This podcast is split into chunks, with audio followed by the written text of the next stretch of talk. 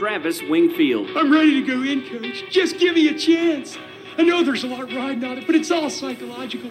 Just gotta stay in a positive frame of mind. You are Locked On Dolphin, your daily podcast on the Miami Dolphin, part of the Locked On Podcast Network. Your team every day. All right,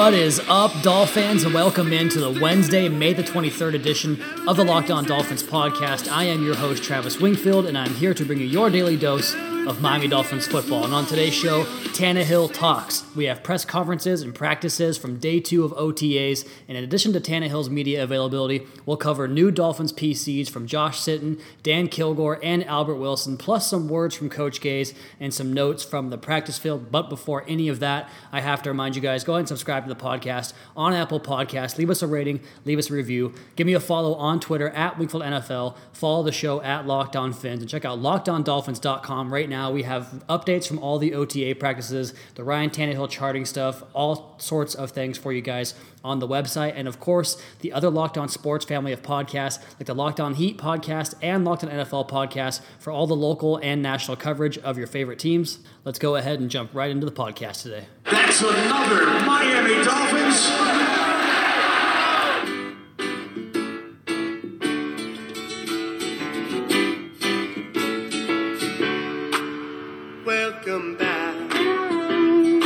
Dreams were your ticket. That's right. We are welcoming back Ryan Tannehill on this episode of Locked On Dolphins podcast. It is May the 23rd, day two of organized team activities, and Ryan Tannehill took to the podium to talk to the media for the first time in 10 months since his knee injury that cost him the entire 2017 season. And he walks to the podium and opens up with a comment look who's back from the dead, or back from the dead, I suppose is what he said.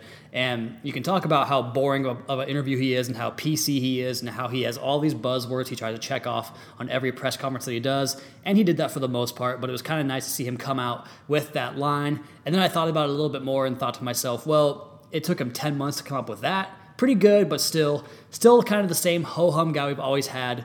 And he talked about a lot of topics that really were more important than just what I feel about him in terms of how generic he is in giving answers in a press conference. And we'll go ahead and start with the first one he talked about the restrictive brace that he's going to wear on game days during the season. He's not wearing a knee brace during practice right now. That was kind of the big news yesterday when he came onto the practice field without a brace. And then now he comes out and has the same thing going on, but he will wear one on Sundays on game day and it just kind of stabilizes the knee for when something like the Calais Campbell hit happens again. Hopefully, it can give him a little bit more protection against the knee buckling and having the injury that we went through and dealt with. And speaking of that injury, they asked him if he would do it the same way or how he feels looking back and in kind of hindsight with the whole process and the whole injury and the way everything went down.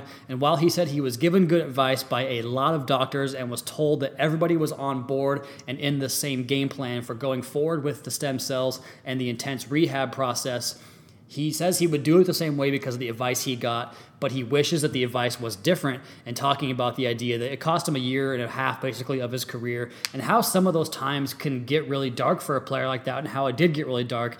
They referred to the picture of him sitting down at the cafeteria or wherever that is in the Dolphins facility when he was looking out the window right after the injury happened, watching the practice go on last August. And he said he felt like a kid that was told he couldn't go outside and play when all of his friends were out there playing. So he's been sitting on this for a long time, been marinating on this bad news for a long time, gets to come out and, and play football today, be part of the team. Very excited for him and the team, as well as the fan base that seems mostly energized by him returning, at least the people that you want to see or want to hear their opinions on Twitter, mostly energized by the return of Ryan Tannehill.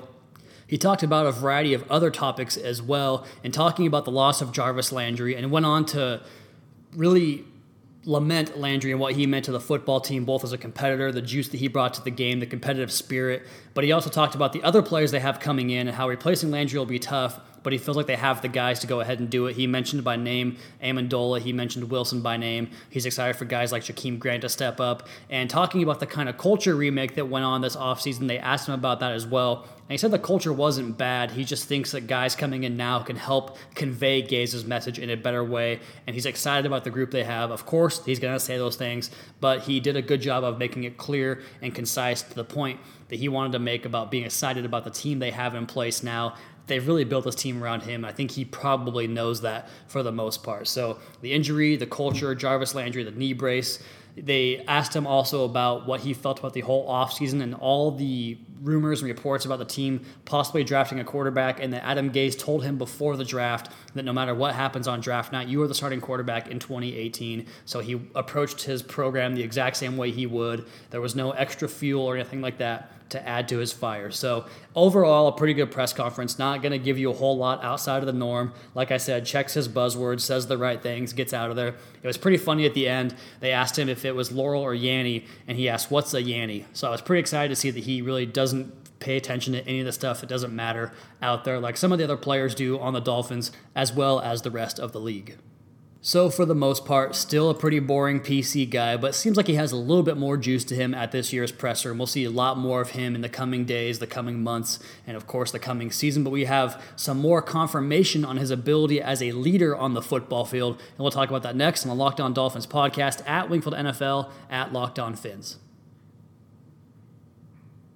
Locked On Dolphins podcast rolling on day two of the OTAs, the organized team activities portion, phase three of the OTA portion for the Miami Dolphins in the 2018 season. And the press conferences happened today.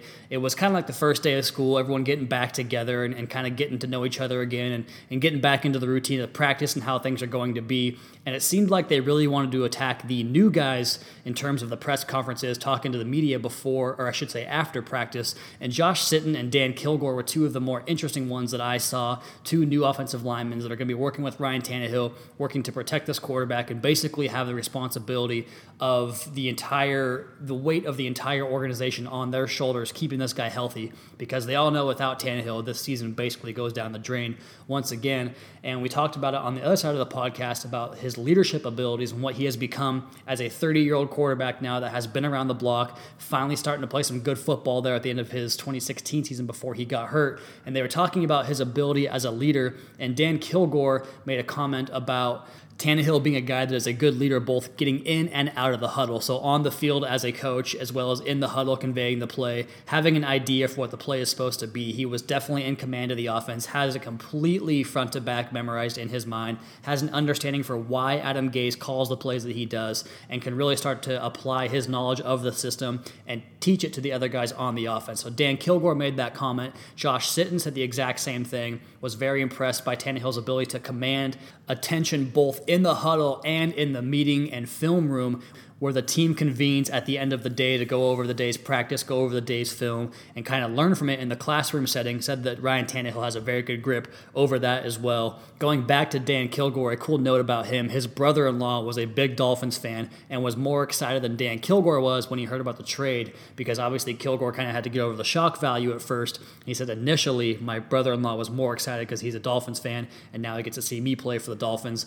Also, a cool nugget about Dan Kilgore. Right when he got traded to Miami, Lauren Tannehill reached out to Dan Kilgore's wife, and they became fast friends, and they've gotten to know each other, and they hang out now together in the offseason. So Tannehill grooming a relationship with his new center, Dan Kilgore. Josh Sitton also talked about Tannehill's ability to throw on the run, which is something cool to see early on in the training camp process, or the OTA process, I should say, that Tannehill is throwing on the run some more, looking good in that aspect because as I charted the 2012 and 2013 seasons, his rookie year and second year, he was over 81% on target on throws outside of the pocket. So definitely an area he has excelled at in his career, even early on when he wasn't as impressive from a statistical standpoint or just from a general play standpoint. He always had that ability to throw on the move outside of the pocket. So it's good to hear that that's still there despite the knee being what it is, what it was. And then other press conferences that happened throughout the course of the day, Albert Wilson went to the media and talked to them about how he's kind of a jack of all trades I thought the best quote from his PC was the fact that he thought he wasn't used incorrectly in Kansas City,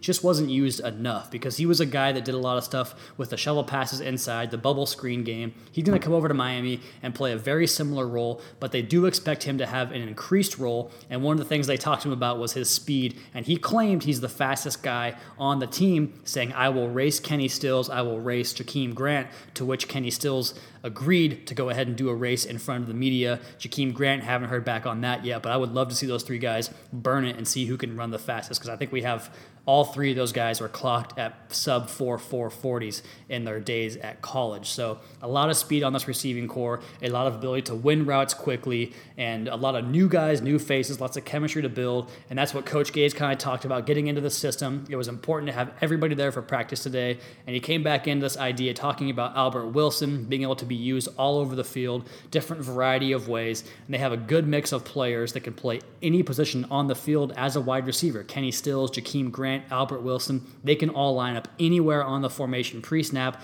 You have DeVante Parker, who's primarily an X receiver, and then Danny Amendola, primarily a slot guy, Mike Gesicki, mainly a Y guy. So there's a healthy balance three guys that have pretty defined roles and three guys that you can really shake and move around the offense and give yourself a bunch of variety, which has been the theme of this entire offseason. You have heard me say that word multiple times now, and they continue to double down on that theme.